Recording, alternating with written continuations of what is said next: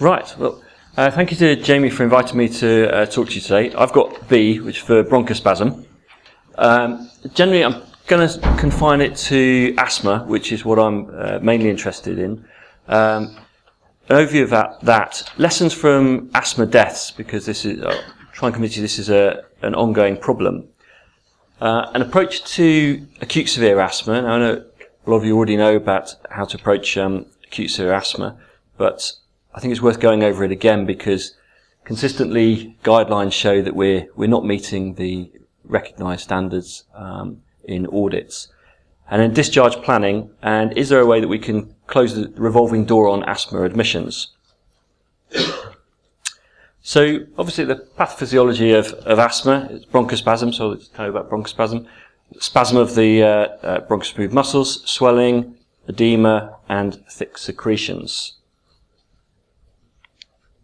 This is um, a slide showing asthma mortality. Uh, this is from nineteen ninety-three to two thousand six, and I draw your eye to the, the triangles are the five to thirty-four year olds, and the boxes is all ages.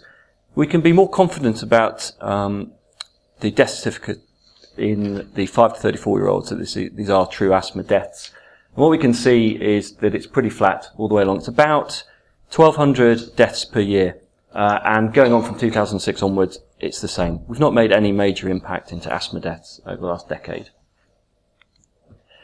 The lessons from uh, studies of as asthma deaths, there's been a number of confidential inquiries uh, around the region, and the themes are all identical. And most recently, there's been a national review of asthma deaths by the Royal College of Physicians, uh, which is really going to tell us exactly how many asthma deaths there really are. Um, and this was done from February twenty twelve to February twenty thirteen, and all asthma deaths were analysed. Um, all the notes were set, looked at. The big panel of about fifteen uh, people, ranging from G Ps to specialists to uh, respiratory nurses, went through it and looked at whether it was truly an asthma death and all the uh, all the factors that uh, led to that death. And that's going to be out in April, so that's going to be a really important document. But the consistent themes are disease factors, medical management and adverse psychosocial and behavioural factors. So disease factors, well, myth number one is that asthma deaths only occur in severe asthmatics. That's not true. Um, about half the asthmatics were in the severe category. Um, about half uh, um, cared for in primary care with mild to moderate asthma. So it occurs across a range of disease severities.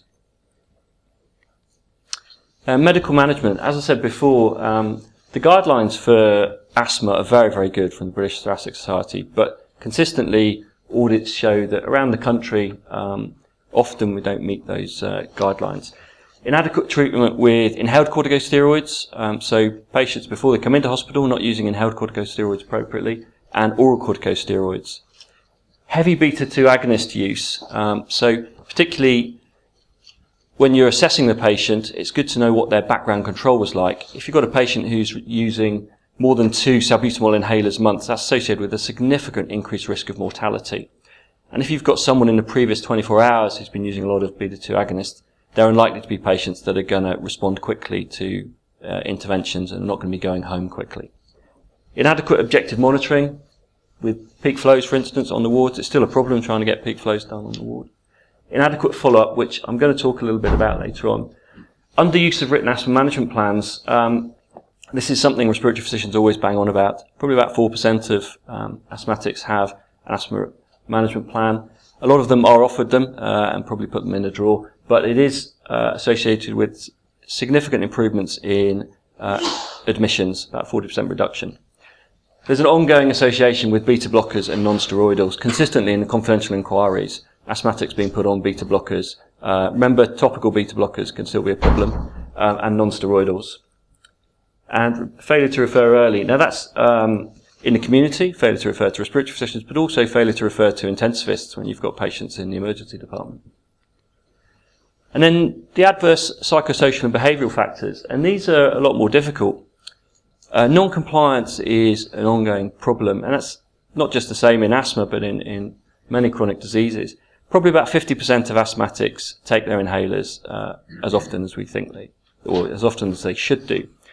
And even patients with severe asthma who are on oral corticosteroids, when we check prednisolone and cortisol levels, um, about fifty percent are compliant with oral corticosteroids. So it's a big issue. But then you've got the patients who D N A appointments, um, who self-discharge from hospital, uh, psychosocial problems. And these are the patients who are not engaging with what we're trying to do. They're not the patients who are going to come back to follow-up very easily, yet they are the most vulnerable and most risk of death. So acute severe asthma, there's a few red flags, um, which I'm sure you already know, but previous near-fatal asthma, and that's um, even if they've been ventilated or just hypercapnic respiratory failure. Any previous admission for, for asthma, particularly in the last year. Repeated E D attendances. These are all associated with increased risk of mortality. Um, requiring three or more classes of asthma drugs, so that's inhaled steroids, long-acting B T S agonists, plus a leukotriene receptor antagonist or a theophylline. Uh, so anyone at step four of B T S guidelines, essentially. And anyone using uh, heavy beta agonist use, again, if you've got someone who's using a lot of salbutamol in the preceding twenty-four hours, this is not a patient who's going to respond quickly to your treatment. They're not going to be going home. So just to go over acute asthma, I mean, the main thing on this side to recognise is the features of life-threatening asthma. So are they too breathless to talk at all? Using accessory muscles. Um, silent chest, obviously, because they're not shifting any air. And peak flow of less than thirty-three percent. But, of course, this, these patients won't be doing a peak flow. They're too breathless. Um, so these patients, really important to get treatment in early and for the juniors to get help. Severe inability to complete sentences in one breath. Peak flow between third and a half. Tachypneic, tachycardic. And if you've got a patient with a, a peak flow still of less than fifty percent of predicted or best after initial treatment, then that's a predictive of uh, a more prolonged attack. Again, these patients are going to be admitted. So in terms of investigations, it's pretty straightforward. The majority of asthmatics um, don't need a chest x-ray. So it's not re- routinely needed. It's just for patients who are not responding to initial treatment. Got the severe or life-threatening, obviously they will get a chest x-ray. And any patients clinically where you're suspecting pneumothorax or pneumonia. Blood tests, obviously, as you all know, checking the potassium is important. It will go down with repeated um, uh, beta two agonists, may need replacement. And blood gases can generally just be reserved for patients who are hypoxic. So if they've got uh, oxygen sats less than ninety-two percent on um, oxygen or air, then do a blood gas. Or anyone with severe asthma, not responding to initial treatment. And of course, with respect to the blood gases, it's really important to focus on the P C O two. If the P C O two is normal, this is a warning sign. Usually these patients are hyperventilating. They'll be, they'll have low C O twos. So when it starts getting into the normal range, really re- assess the patient. Are they getting tired? Is this preceding hypercapnic respiratory failure? Should you be calling intensive care? So just to get on to the management, which actually is really straightforward. Um, well, I hope I'm going to show you it's really straightforward. Number one, oxygen, repeated inhaled bronchodilators, and systemic steroids. This is what they're all going to need. So in terms of oxygen, um, oxygen, aiming for oxygen sats ninety-four to ninety-eight percent. So they don't need one hundred percent oxygen sats, and there is some evidence that too much oxygen can be a bad thing. So the nebulizers should be oxygen-driven. And to start with, for acute severe asthma, I would give five milligrams salbutamol. And then it's better to give, well, the evidence shows that it's better to give increased frequency of salbutamol nebs um, rather than higher dose. So a study comparing two point five milligrams of salbutamol every twenty minutes was as good as seven point five milligrams of salbutamol every twenty minutes. So it's better in that situation, start off with your high dose and then give increasingly frequent salbutamol nebs at two point five milligrams. If you're not responding after that, uh, and if you have the facilities in your E D department, then giving a continuous uh, beta two agonist nebulized, ten milligrams in seventy mils, uh, is, is better. Okay.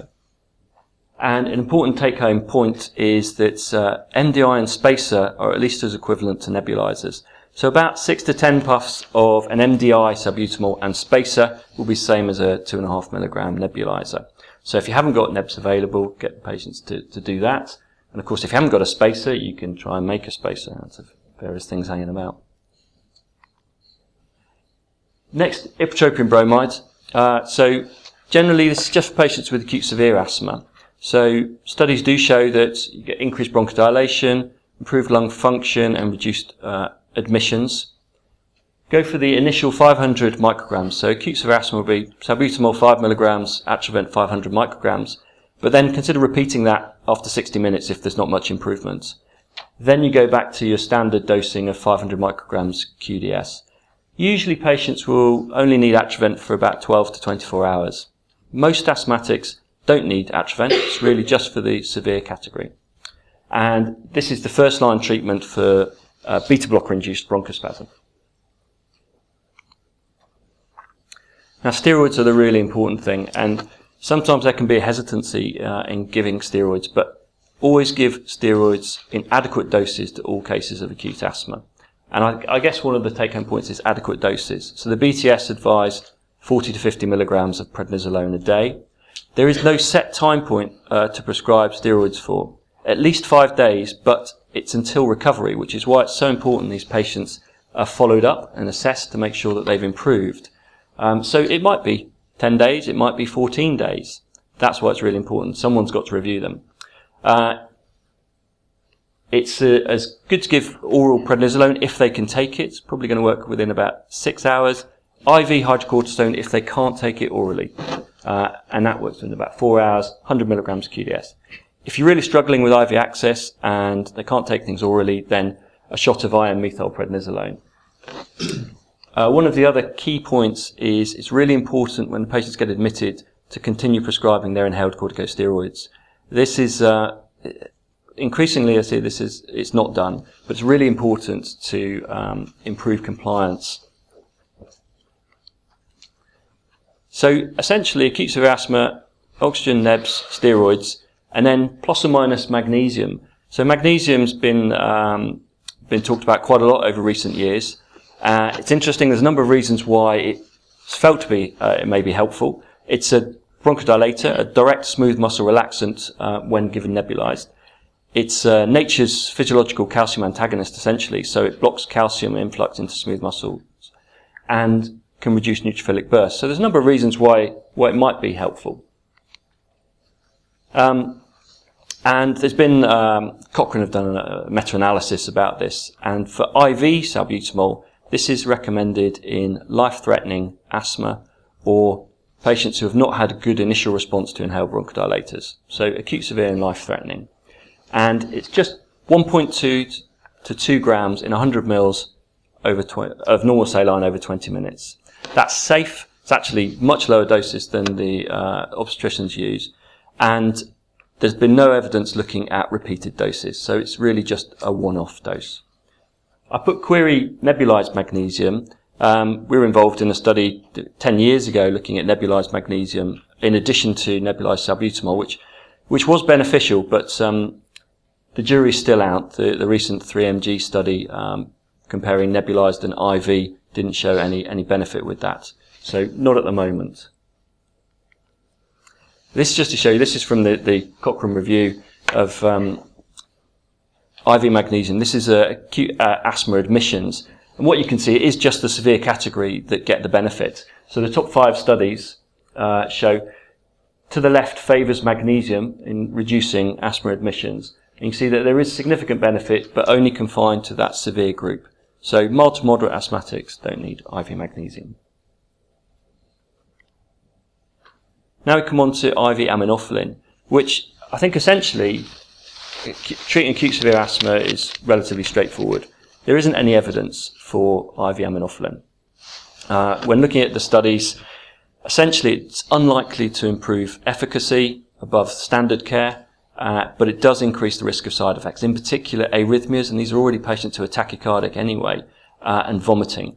And there didn't appear to be any subgroups in which it was beneficial. So the advice would be to, to only use this after consultation with seniors and specialists.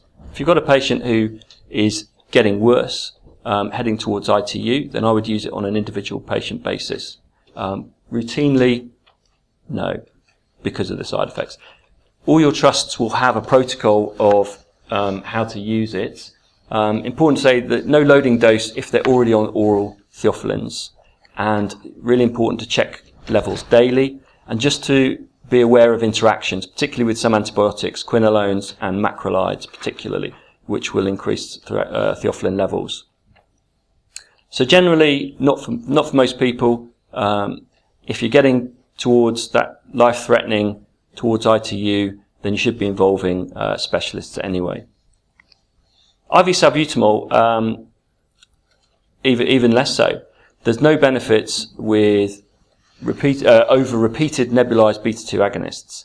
So there's been a, there's been a few studies looking at I V plus nebulized versus nebulized alone, even in patients with hypercapnic respiratory failure, and it hasn't shown any significant benefit with I V salbutamol uh, over standard care, and just has the risk of, um, well, the, the side effects. So again, this is only for use with consultation with seniors and specialists, and really, again, its use is just going to be uh, restricted to refractory life-threatening asthma, which is, these patients are much more likely going to be in the H D U, I T U uh, settings. So I think that's made, well, for me, when I was a house officer, we used loads of aminophylline. Um, it's made it much easier now, is that generally it's oxygen nebs and steroids plus or minus magnesium. But now, when the patients have been uh, admitted, the really important thing is the timing of discharge. So we need to see a progressive improvement in peak flow uh, before discharge. And generally we say not requiring any nebulizers for twenty-four hours prior to discharge. That's important to make sure that they aren't getting worse um, overnight. Usually we'll see them in the morning, but of course it's overnight that they're likely to get worse. And there's an increased risk of early relapse if they're discharged with a peak flow of less than seventy-five percent, or if you've got diurnal variability over twenty percent. So you've done the hard bit in treating the patient, but if I said to you that seventy-five percent of asthma admissions are avoidable, really we shouldn't be seeing a lot of these people. And it's the discharge planning that is the most important bit. So if we don't want the patients coming back, we need to plan well. So things like an E D discharge letter, um, going back to the G Ps the same day. The, G, the, the B T S advised that these patients should be seen within two working days uh, of being seen in hospital. Now, I don't think that ever happens. Certainly, uh, on all the patients we've seen, it never happens. Uh, a letter to the patients would be useful as well, which is something we're going to look at here. But it's important to take away that every admission to hospital is an opportunity to change behaviour, improve compliance, education, patient engagement. And I put on this about asthma action plans again. Um, so many patients don't have any written asthma management plans, but they are a fantastic way of reducing hospital admissions. And just to show you this, uh, as I said, seventy-five percent of asthma admissions are avoidable. The top line is all emergency asthma admissions uh, over the part, over a decade, two thousand two to two thousand eleven, and the bottom line is just England. And what we can see that it, it runs around the sixty thousand patients a year mark, and it's not really changed at all. So just like mortality, asthma admissions haven't really changed over a decade.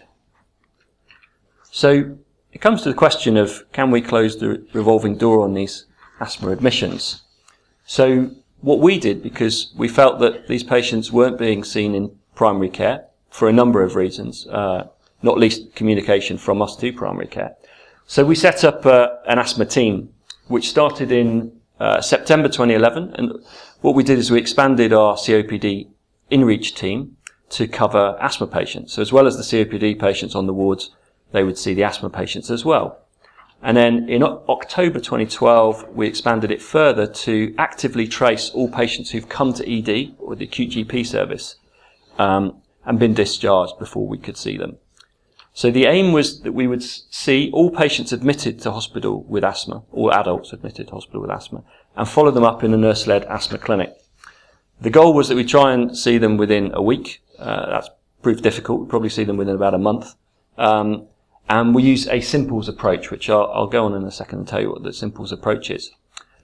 One of the really useful parts is, that I found is that we have a weekly asthma M D T. So the patients are seen in an asthma nurse specialist clinic, and then every week we review those patients um, decide about what the appropriate management is, whether we should see them again or discharge them back to the primary care, or whether we should refer them into uh, the difficult asthma clinic itself. And a significant number of patients have evidence of poor compliance. About fifty percent have evidence of um, poor inhaler technique, which was corrected, poor compliance. Hardly any of them had written asthma management plans. Um, and interestingly, none of them said they'd been seen by their G Ps in primary care by the time we'd seen them. Uh, so the SIMPLES approach is, is exactly that. This is what uh, G Ps should be doing, or practitioners should be doing uh, in primary care. Smoking, so refer them to smoking cessation. Inhaler technique, which we know is always very poor, but it's really important to ad- address that and make sure that we've tailored the right inhaler to the right patient. We know that compliance is poor. Monitoring, and that's with the asthma control test or Royal College um, three questions. Pharmacotherapy, so checking for non-adherence, and patient understanding is a big part of that. Lifestyle, it's really important to look at occupational and environmental factors. About nine to fifteen percent of adult asthma is related to occupation. Uh, education and then support. And that's probably a big thing that we do within the, the Plymouth Asthma Service, is that we will see these patients again if they're frequent attenders or if they're at risk of coming back in, um, or if we don't think they're going to get that support in primary care, then we will see them again until we're satisfied. And this is just to show you, I mean, this is so far, but I think there has been some benefit. So this is hospital admissions. twenty eleven to twenty thirteen, and we can see that there's been a stepwise reduction in hospital admissions uh, with this service. And this is E D attendances. So the E D tracing started in October twenty twelve, um, and there's been a significant reduction, and a significant reduction in readmissions. Um, obviously, it's not fully resourced. There are patients that we still miss, but I think there has been some benefit there. So the key points to take really are, I hope you understand the factors around asthma deaths and admissions, why so many are avoidable, recognise acute severe asthma and treat appropriately. Um, I think it's relatively straightforward, oxygen, nebs, steroids, plus or minus magnesium. And then every time we see a patient in hospital is an opportunity to address those problems with inhaler technique, compliance, management plans. So discharge planning is, is really the key. And I think we can close the door on revolving uh asthma admissions, although it's going to require innovative solutions and local solutions. And I encourage you to go back to your own trust and see what setup you've got there uh, in terms of supporting these patients. And thank you for your attention.